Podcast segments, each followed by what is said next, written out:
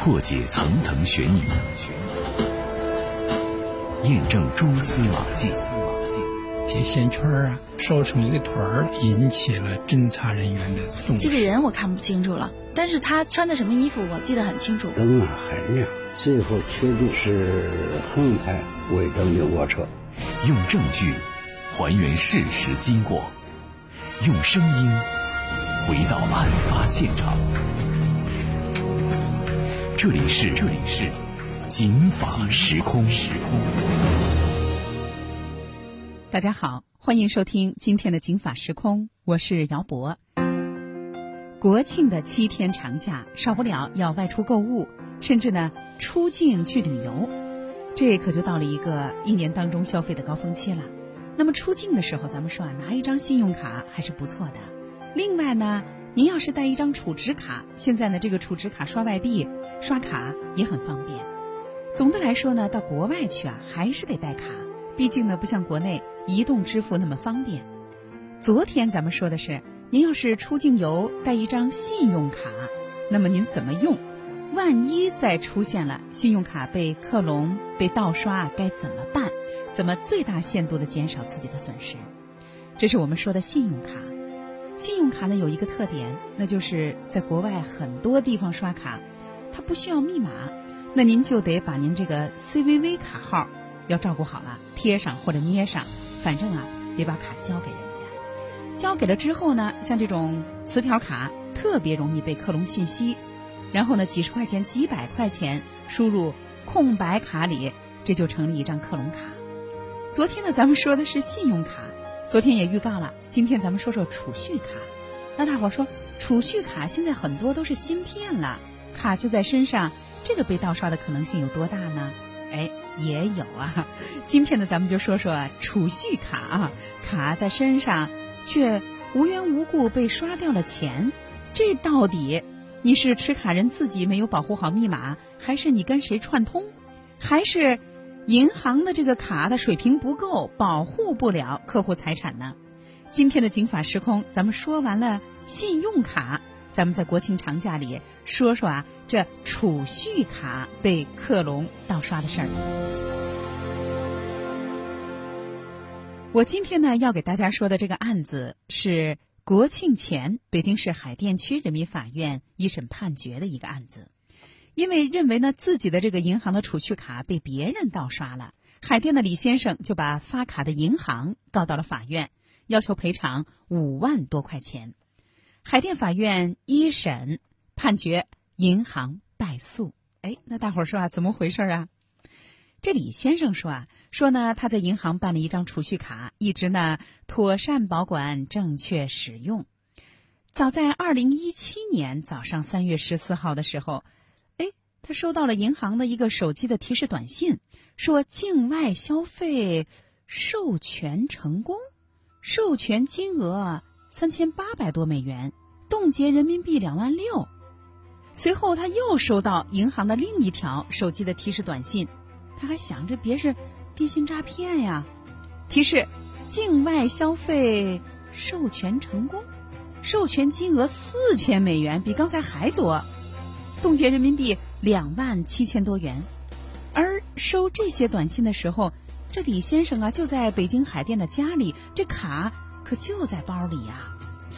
他意识到自己的银行卡被盗刷了，这就赶紧来到了 ATM 机旁边进行了验证，刷了一下啊，转了几块钱，就说明这个卡在这个地方，然后赶紧就到海淀区的一个派出所报案了。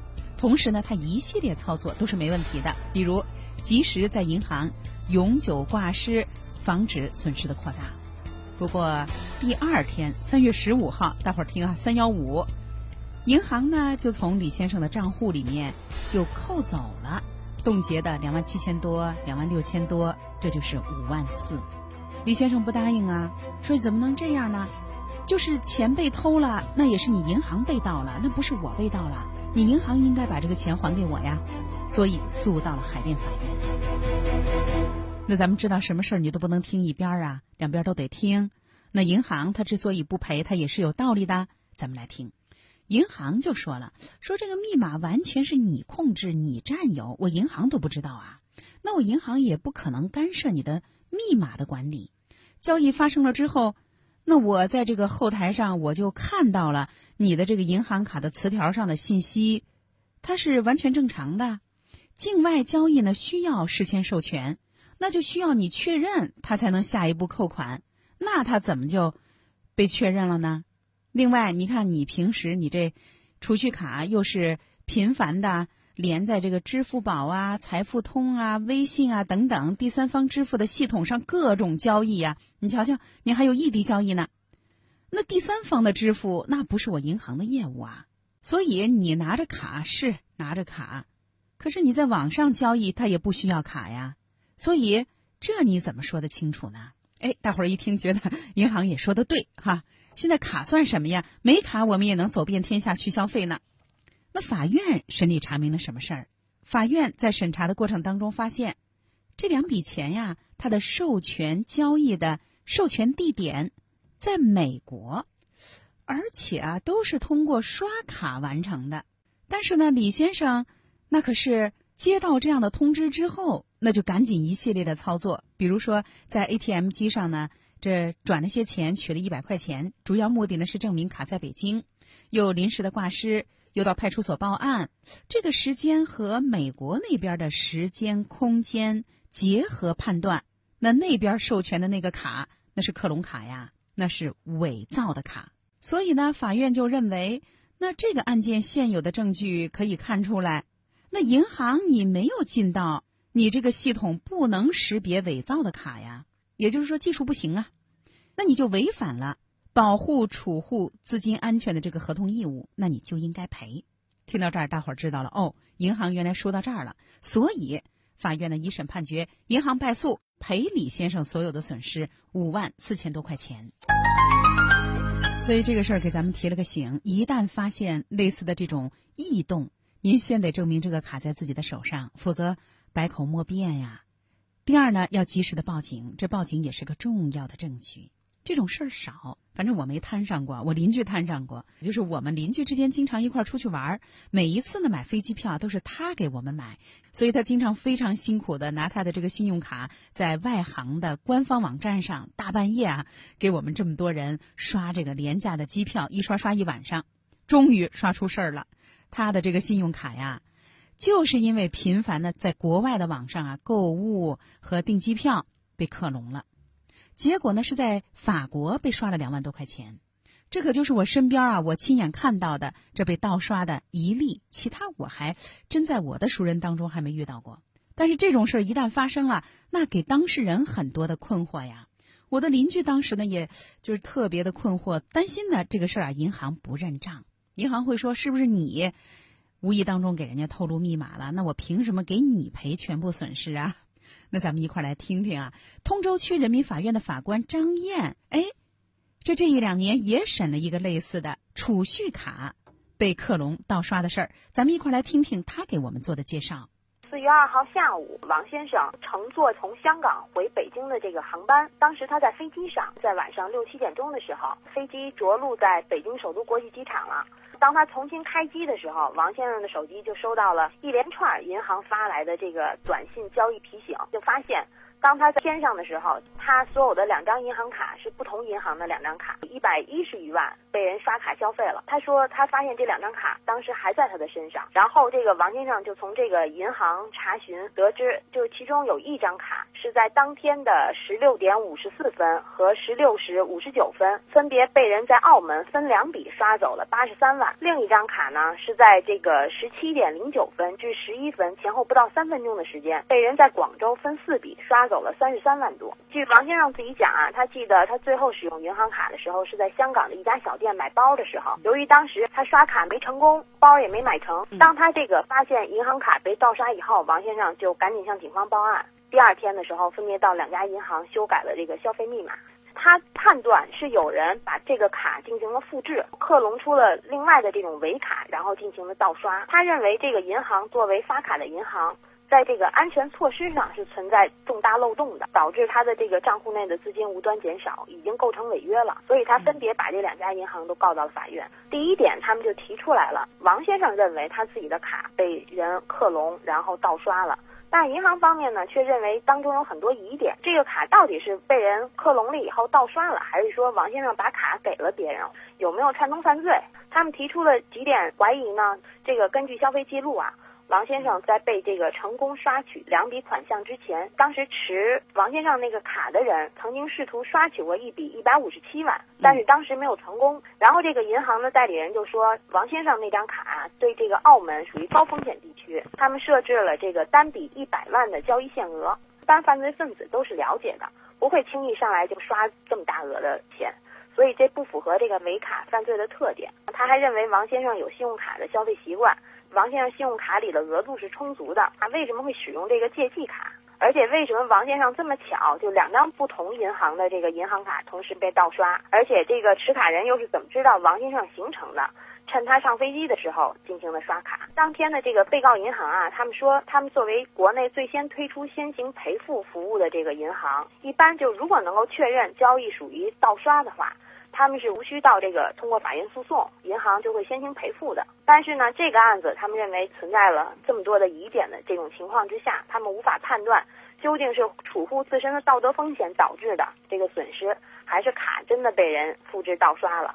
所以在这种情况下，他们要是先行赔付，是对其他储户的不负责任。还有另外一个原因，银行方面表示，当时这个卡呀，怎么能够消费呢？是必须是有两个必要的条件，一个就是接触性磁条，还有一个就是密码。这两个条件是缺一不可的。即便这个卡被复制了十张，如果没有密码的话，也没法进行消费。所以银行方面呢？表示，在相关的这个办卡的责任条款中有这么一项已经明确规定，就是客户凡使用正确密码进行一切交易的，均视为客户亲自办理，完了由客户自己承担责任，而且客户应当妥善保管自己的密码，凡因客户原因自己泄露密码造成的损失，由客户自己承担责任。而且在办卡章程中也载明了，持卡人使用密码进行的交易是为本人所为。所以银行就是认为王先生不知道在什么情况下。就把自己的密码泄露出去了，而且这几张卡片在刷卡的时候都是有密码的。所以您听，银行也说的对呀，两个银行的两张储蓄卡都分别被盗刷了，那是我两家银行都不好，还是你一个人不注意啊？那咱们一块来听这个案件当天庭审的情况。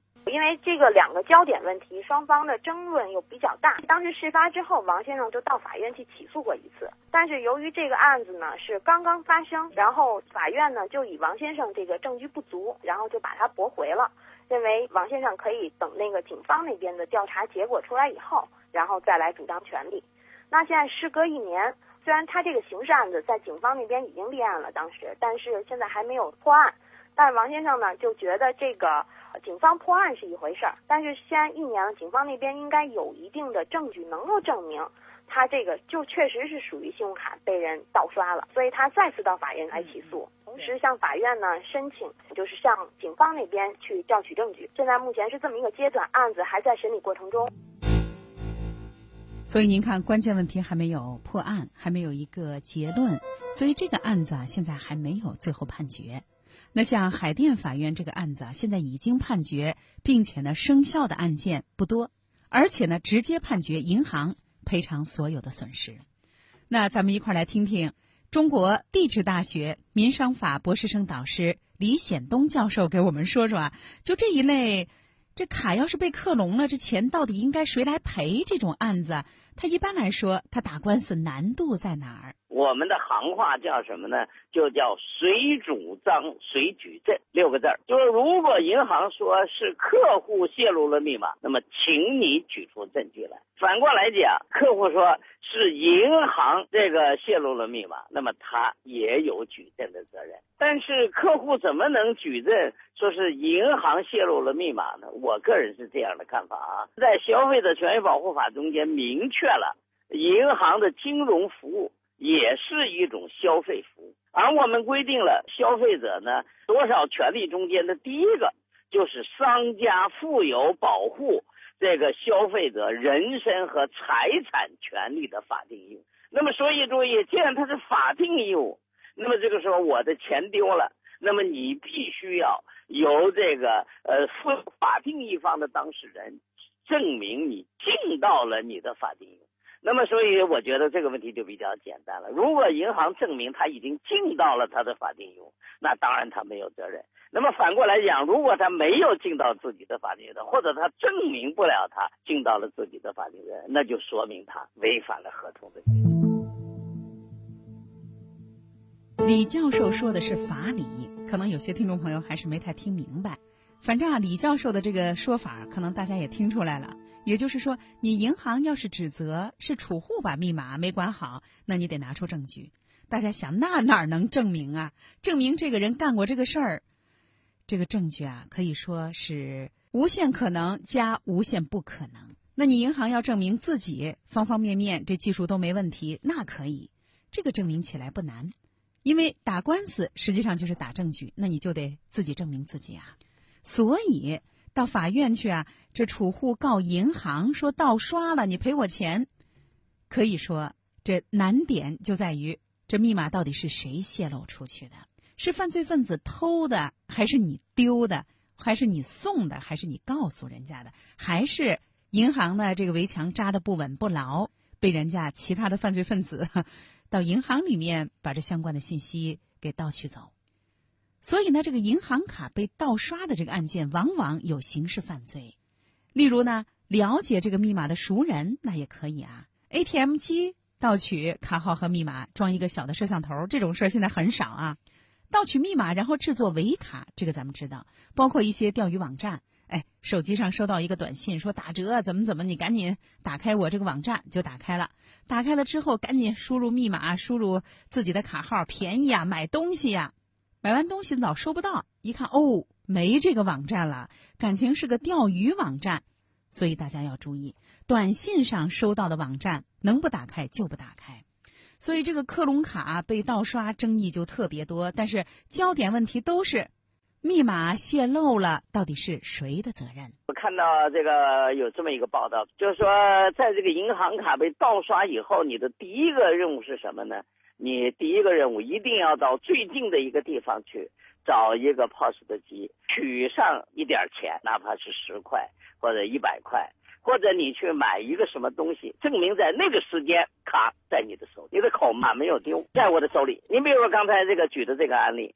对吧？我刚下飞机一打开，那么就说就通知我刷了四十万。我在飞机上我怎么能刷四十万呢？我一出来我就在这个飞机上我就刷一下卡，哪怕我取了十块钱，我取了一百块，或者我买了一个很便宜东西。那么我证明我六点钟的时候我还在，我从澳门到这儿我最少要连上候机要四个到五个小时。那么如果证明你这个刷卡的时间是在这个中间的第三个小时，那么我已经证明了，对吧？那我六点钟的时候。还刷这个卡，那么你三点钟刷卡的卡肯定在我的手里，那就证明这个卡是伪造的卡，卡是伪造的卡。那么这个时候，那个密码是谁的呢？那你怎怎么证明是我泄露的呢？这个任务是在你银行证明，而不是在我。所以李教授教给大家的是啊，您赶紧取点钱或者转点账，起码说明卡你没丢，责任不在你，你只是被盗窃了，被复制了。那关键的问题还在于这个密码呀，卡没丢是这责任会大大减轻，但是密码怎么说得清楚呢？我们曾经有一个案子，就是一个女同志证明她的卡没丢，但是她也证明不了她的密码没丢。嗯，但是银行举出证据了，我们有录像啊，取的时候是一个女的，问她说这个女的认得不认识？她说不认识，说后来又发现。旁边有一个人鬼鬼祟祟，好像在远处观望。那个人你认识不认识？他说认识。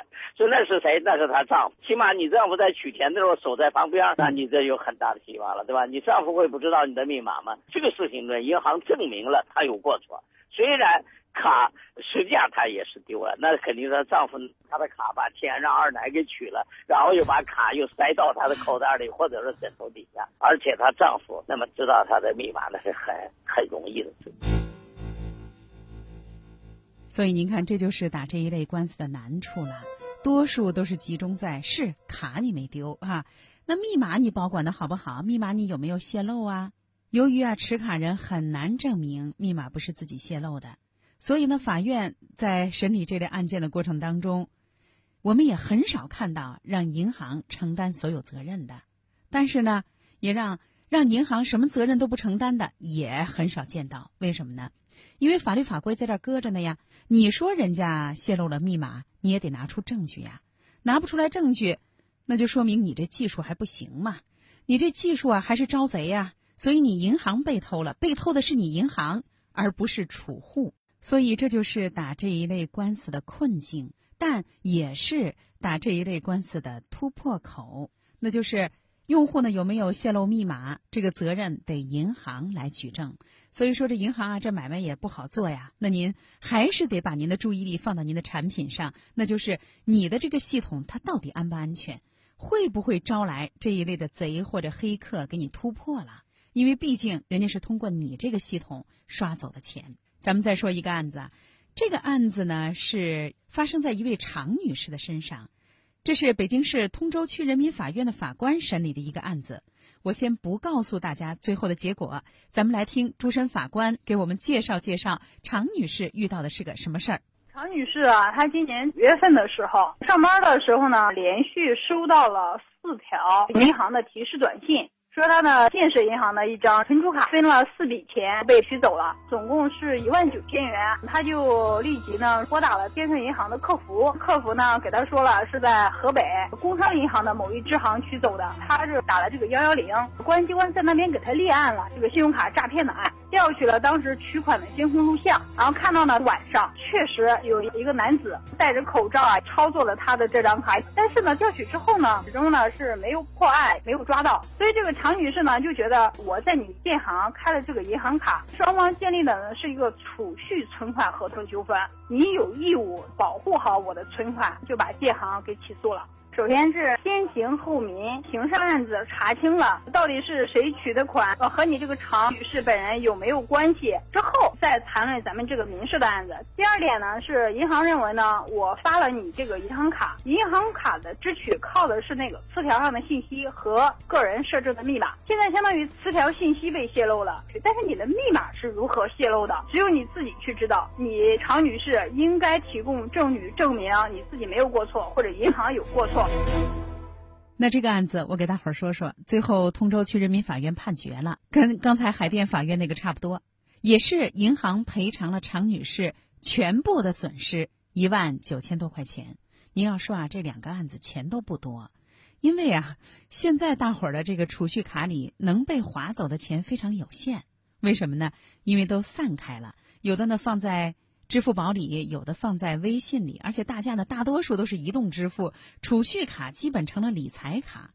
那理财产品您要是买了，你别说犯罪分子划不走，你自己都取不出来。所以一般来说呢，损失的都是一些零钱，所以储蓄卡的损失还是比较有限的。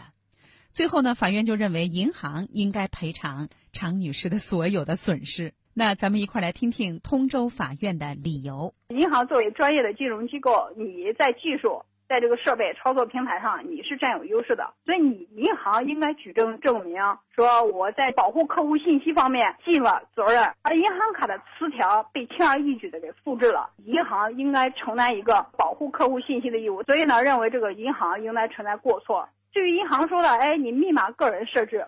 但是这里面有一个前提，这个人持有了真实的卡，知道了这个人的密码取的钱，可能银行这一块责任那有待商榷了。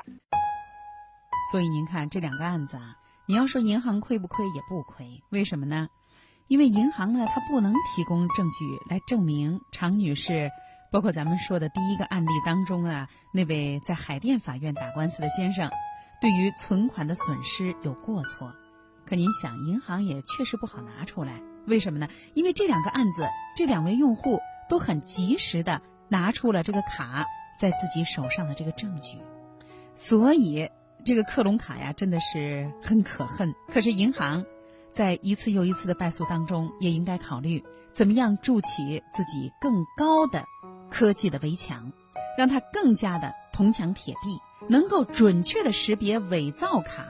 那您要是没这个金刚钻啊，那还真不好揽这个瓷器活儿。为什么呢？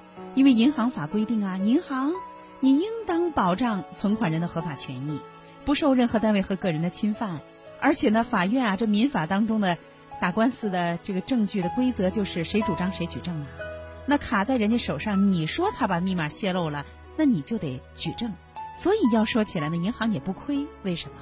因为他拿克隆卡都能把你银行的系统可以说突破，划走钱，那你就得考虑考虑你的这个科技的安全水平到底怎么样。你比如说广州市公安局这一年就发案了三四百例呀，那都是克隆卡犯罪。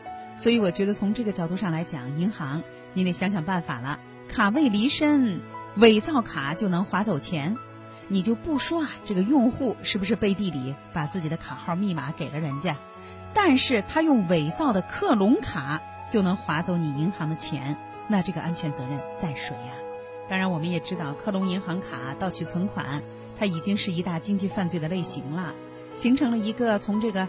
收集信息啊，窃取信息啊，制作伪造卡套现啊等等一个黑色链条。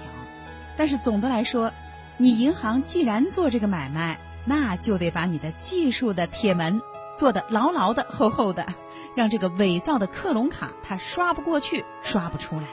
今天的警法时空到这就结束了。一句话，大伙儿在这样一个欢乐幸福的长假里，您在消费的时候，您还是要把您的。储蓄卡拿好。另外，一旦有这一类事情发生，先要证明你的卡在你的手上。今天的节目就是这样，姚博，感谢您的收听。